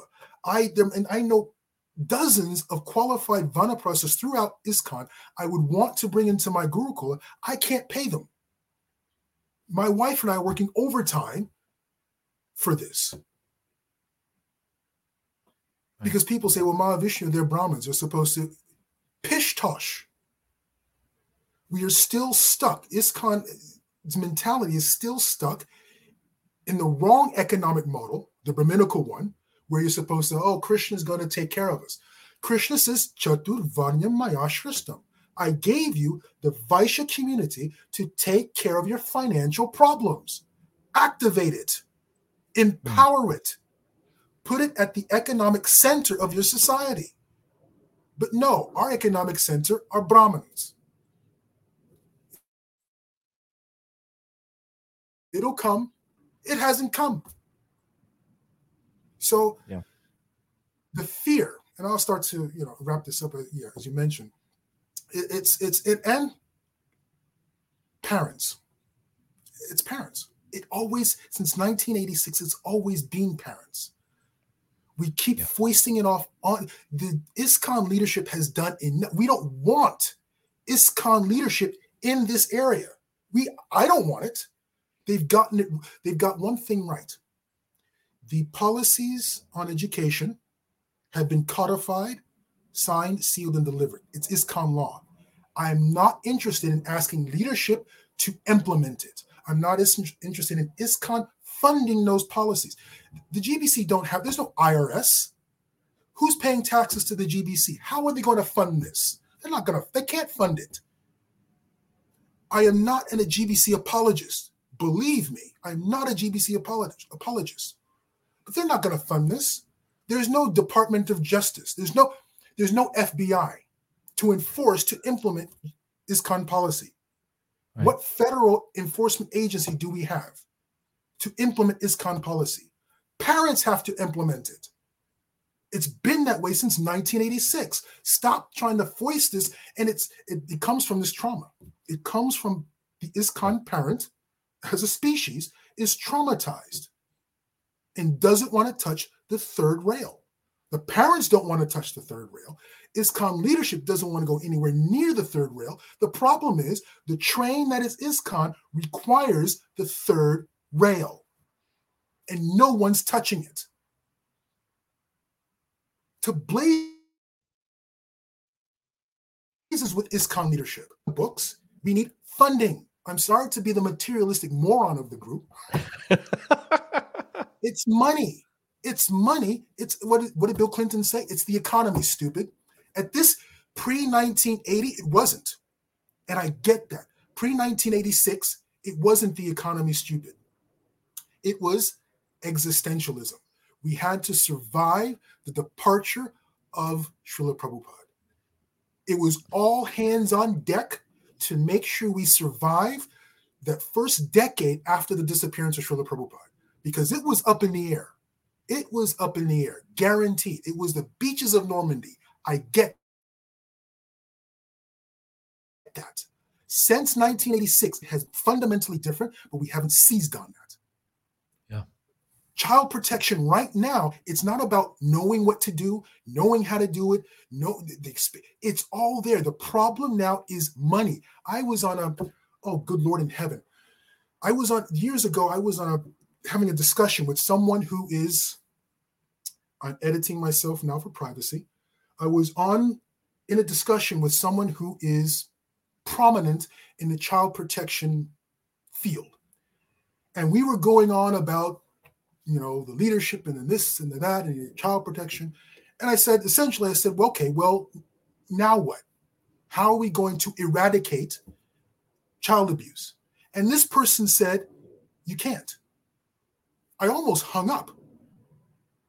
You are, I mean, at the time, were the preeminent champion of child protection. And you're going to tell me you can't eradicate child abuse?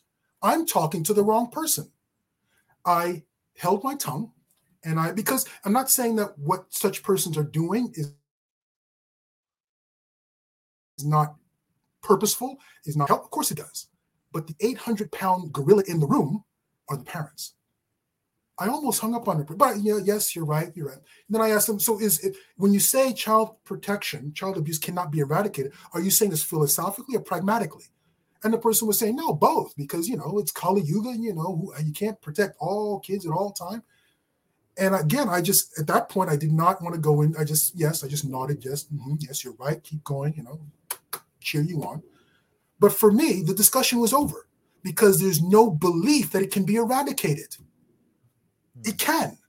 Child abuse can be eradicated in our society, in ISKCON.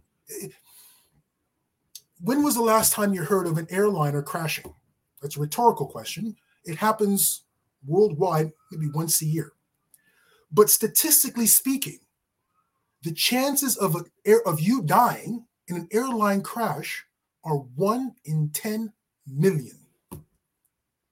To give some perspective, the chances of you dying in a car accident, whether you're driving or not, is 1 in 5,000. 1 in 5,000. Wow. Dying in a plane crash is 1 in 10 or 11 million. It's a statistical anomaly. That's what I mean by eradication. If you were to scale that to ISKCON and child abuse, that means one child will be abused every 75 years. That's eradication, philosophically and pragmatically. But you have to believe it can be done. And in order to believe it can be, in order to do it, you're going to have to grab the third rail. Parents are going to have to grab the third rail and hold on for dear life. So I don't want to hear discussions about if you are not giving $50 a month to child protection, I am not interested in a damn thing you have to say. Not interested. $50 a month as a parent, as a Grihastha, as a Vaishya. If you're not giving $50 a month to Gurukul in child protection, I have nothing to say to you. I don't want to hear you. What you have to say, I'm not interested in your comments. That's the first thing that has to be done. It's about money. At this stage of the game, yeah, post 1986 to now, it has always been about money. We know what to do. We know how to do it. I'm saying things about Gurukul. This is, you ask any Gurukul educator, you're going to get the same information. I guarantee it. You talk to a Gurukul educator from here to India, Northwest, South, you're going to get the same understanding, the same ideas about education. I am not an anomaly. It's not about what to do, how to do it. It's about the fear of grasping that third rail and the trauma that parents not really knowing what Gurukul looks like, what it can be in the future, and dealing with the past trauma of what Gurukul was, that parents don't realize parents have the power. Parents have the power of the purse. GBC, there's no IRS, there's no FBI. Leadership can do nothing. They even influence, no power, plenty of influence. They should step up and do their job in their sphere of influence, guaranteed. The overwhelming power is with the parents. The parents are asleep at the switch. They've been asleep at the switch since 1986, and they're still at the switch now.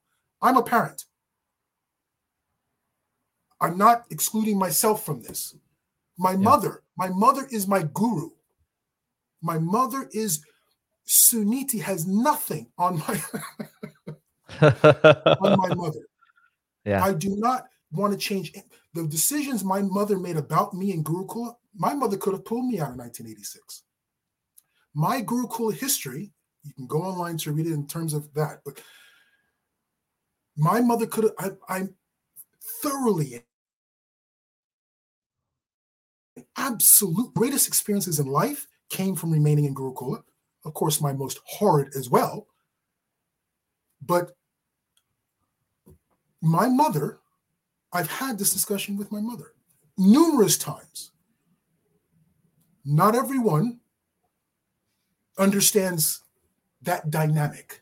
Not everyone understands the trauma that was and the future that needs to be. Yeah.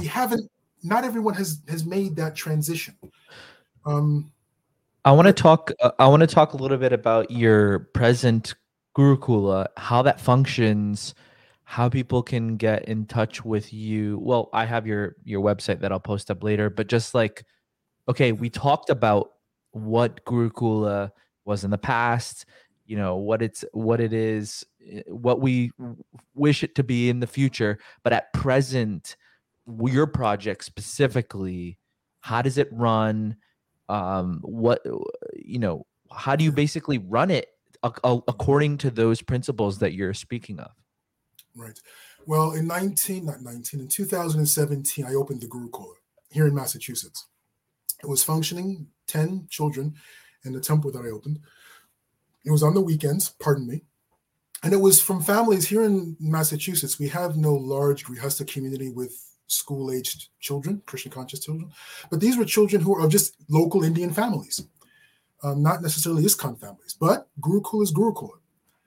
So it was 10 students who were growing and developing. And then, of course, the pandemic hit, and everything went online. And I have a background when I first, for 2 years, I ran a web design business. Oh, forgive me, overheating. You got me all hot and bothered. Awesome. So I had a web design business for 2 years way back when.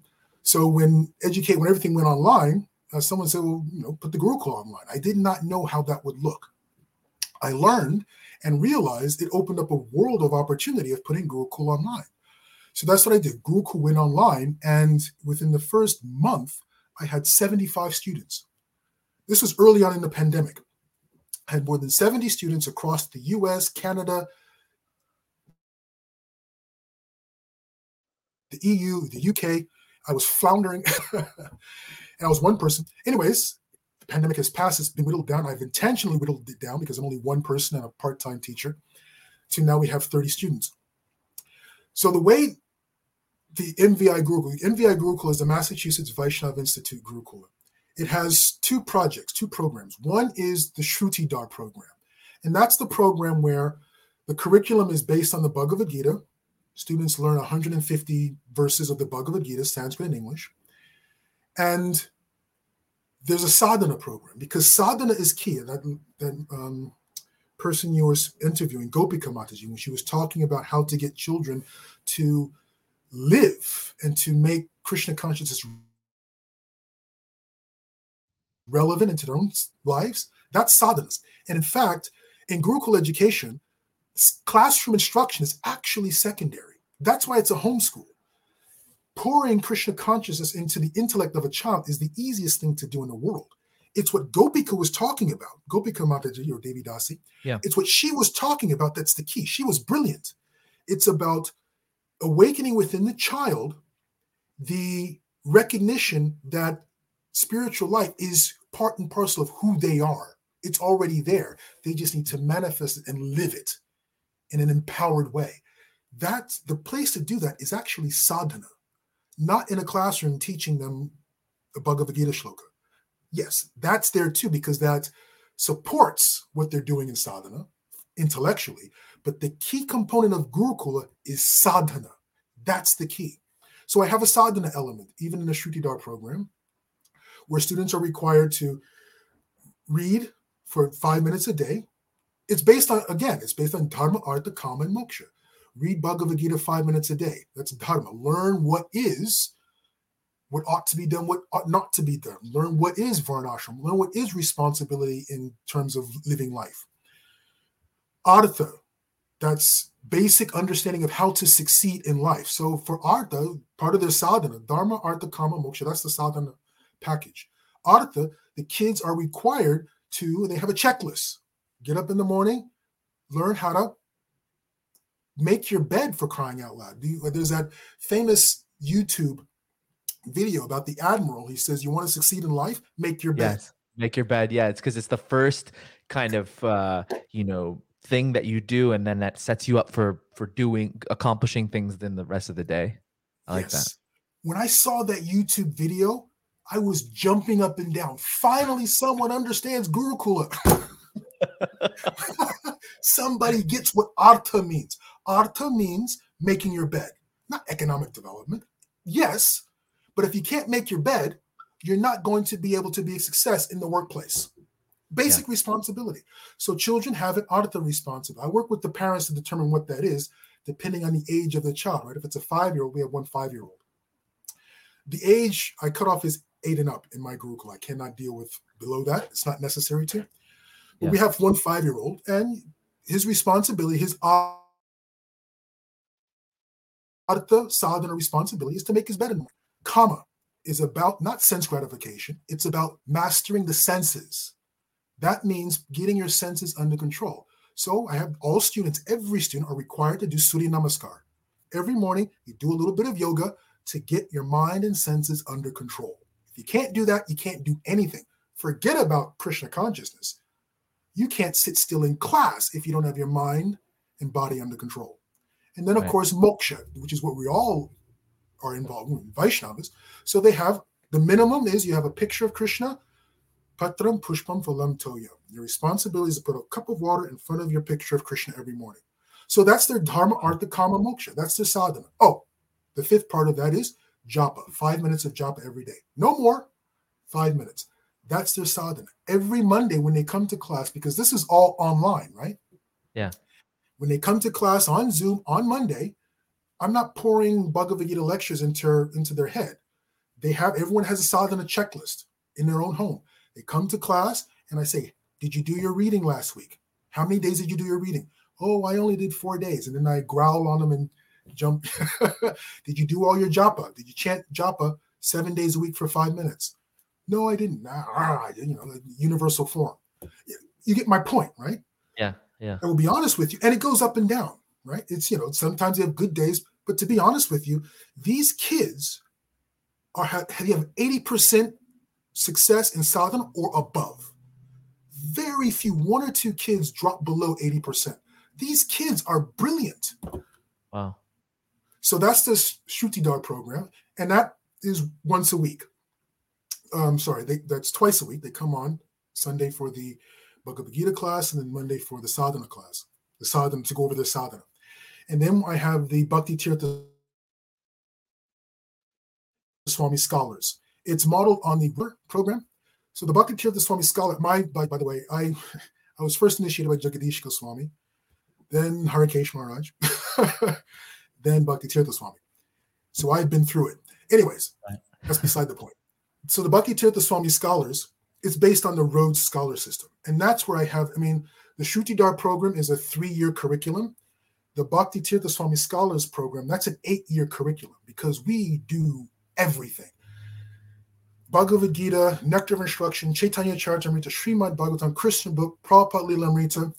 They learn everything about the Shastras. They learn the Purusha Shuktam, Ishup, everything they need to learn to be a leader in society. Because remember, this is the part where I talk about qualified discipleship. Mm-hmm. Everything about Krishna consciousness is in the BTS Scholars Program. That's an 8-year process. They come to class every single day for an hour a day at 6 a.m. in the morning. Yes, these kids get up 6 a.m. and they do it well. How many students are there in the Bhakti Tirtha Swami scholars? There are 23 students between the U.S. and the U.K. 23 students, and the limit is because I'm alone. That's the limit. I'm alone, and I work a full-time job. That's the limit. Wow. So I got people calling in, Mahavishnu, but I need assistant teachers. I need to pay assistant teachers. Right. So anyways. So daily, like Monday, like every single day. Every single day. It's not going to work unless it's every single day. This is a lifestyle. Yes, yes. This is life. And when they have that, so when they come out of the Bhakti Tirtha Swami scholars, or when they come out of the Shrutidhar program, because in the Shrutidhar program, they're also doing their sadhana every day. They come to class once or twice a week, but they're doing their sadhana every day. They know when they come to Gurukul, I'm going to ask them about their sadhana every week. I'm going to encourage, empower, send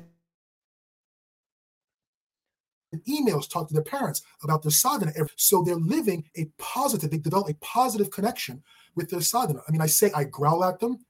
No, I empower them. Are the ages if they dip below 7? Sorry? Are the ages the same for Shrutidhara and Bhakti Tirtha Swami scholars? Yeah. Ages 8 and up. Okay, but the difference is that the scholars is every day while the Shrutidhara is like twice a week. Yes, that and the scholars cover much. People can go to the website. I'm actually sharing the website right now. If you look at the screen, excellent. Excellent. So for your listeners, if you go to Shrutidhar program, you'll see the curriculum. It's basically 150 verses of Bhagavad Gita, which that's what we learned in Mayapur. It's pre-Bhakti Shastri. It'll set them up for their Bhakti Shastri if they want to do that in the future. But there's 150 key verses of Bhagavad Gita. Those 150 key verses. You don't need anything else in terms of understanding Krishna consciousness. You really don't. Those 150 key verses, they memorize those. And then, of course, the sadhana program. So that's a 3-year curriculum. Have your listeners go to the Bhakti, it's called BTS Scholars. You go to that and you see it's a 15-level curriculum. The curriculum is right there on the website. It's everything you need to know in Krishna, everything. It's everything we learned in Gurukula. So we're running out of time, but I want to. I just ask, like, if a parent is watching this and they're interested, like they love what you're about and what you're talking about, how would they determine what they want to involve their children in? As from Shrutidhara to the scholars, like how would they determine which one to do? For the BTS for the scholars program, think we talked about sincere Vaishnavas and qualified disciples. The BTS program, Qualified Disciples. It's structured that way. It's everything about the BTS Scholars Program is about developing, nurturing qualified disciples because they are going to be the qualified gurus of the future. So if you look at your child and you want and you intend for your child to be a qualified guru of the future, and I laugh But I'm dead serious, not because of who I am, but because that's what Prabhupada said. Read Prabhupada's instructions on Gurukula. There's only one conclusion: they're leaders. So if you see that what Prabhupada wanted was for your child to be the Secretary General of the United Nations, and their name is supposed to be Krishna Devi Dasi, that's the BTS Scholars Program. If you want your child to be a sincere Vaishnava, Shrutidhar is enough, more than enough. The Shrutidhar program, it's 3 years. It doesn't mean they won't be sincere Vaishnavas. It doesn't mean they won't go on to be qualified disciple of the future. But it's really about the parents. Again, parents are the key. When you put your child in Gurukula, whether it's Shrutidhar or BTS scholars, you put your child in Gurukula, it's going to change your family. Your family is going to have to change. Well, for our listeners, we put it up on the screen, www.mvigurukula.com. For all our audio listeners, that's mvigurukula.com. You can get all of the information there that Mahavishnu Prabhu is talking about, which is the two programs, Shrutidhar and then the Scholars, a BTS Scholars program. Very fascinating. I mean, I want to talk to my wife when my child turns that age. I'd love to enroll them because I really love what you're about. Like I really resonated with everything that you said. I think that going through the Gurukul system yourself, you understand what worked, what didn't work, and you wanted to be a Gurukul teacher from a very young age. That in itself is just really, really fascinating and also hope-giving for any children that you're teaching, you know? So, and again, I appreciate you coming on and talking. I think we should have a part two to this because I think you have a lot more to say and we have a lot more to go through as opposed, you know, as considering other topics like leadership and child protection, et cetera, et cetera. But I think we're out of time because if we go past 2 hours, then something weird happens to my stream. So Mahavishnu Prabhu, again, thank you so much for joining me. All right, Krishna, can I just say one last thing? Yes, please. I'm hosting my second Gurukul Development Conference on November 12th. So it's online. So if people are really, really ready to grab a third rail, see me November 12th. Okay. Why don't you send me that information? I can, when this podcast comes out, I can also put all that information up with the podcast so then we can, get the word out. It's on the website, MVI Gurukula. Okay. Okay, great. Well, thank you again, and thanks everyone for joining. Mahavishnu Prabhu, please stay on. I'm just going to turn off the recording. Hare Krishna. Certainly. Hare Krishna, Hare Krishna.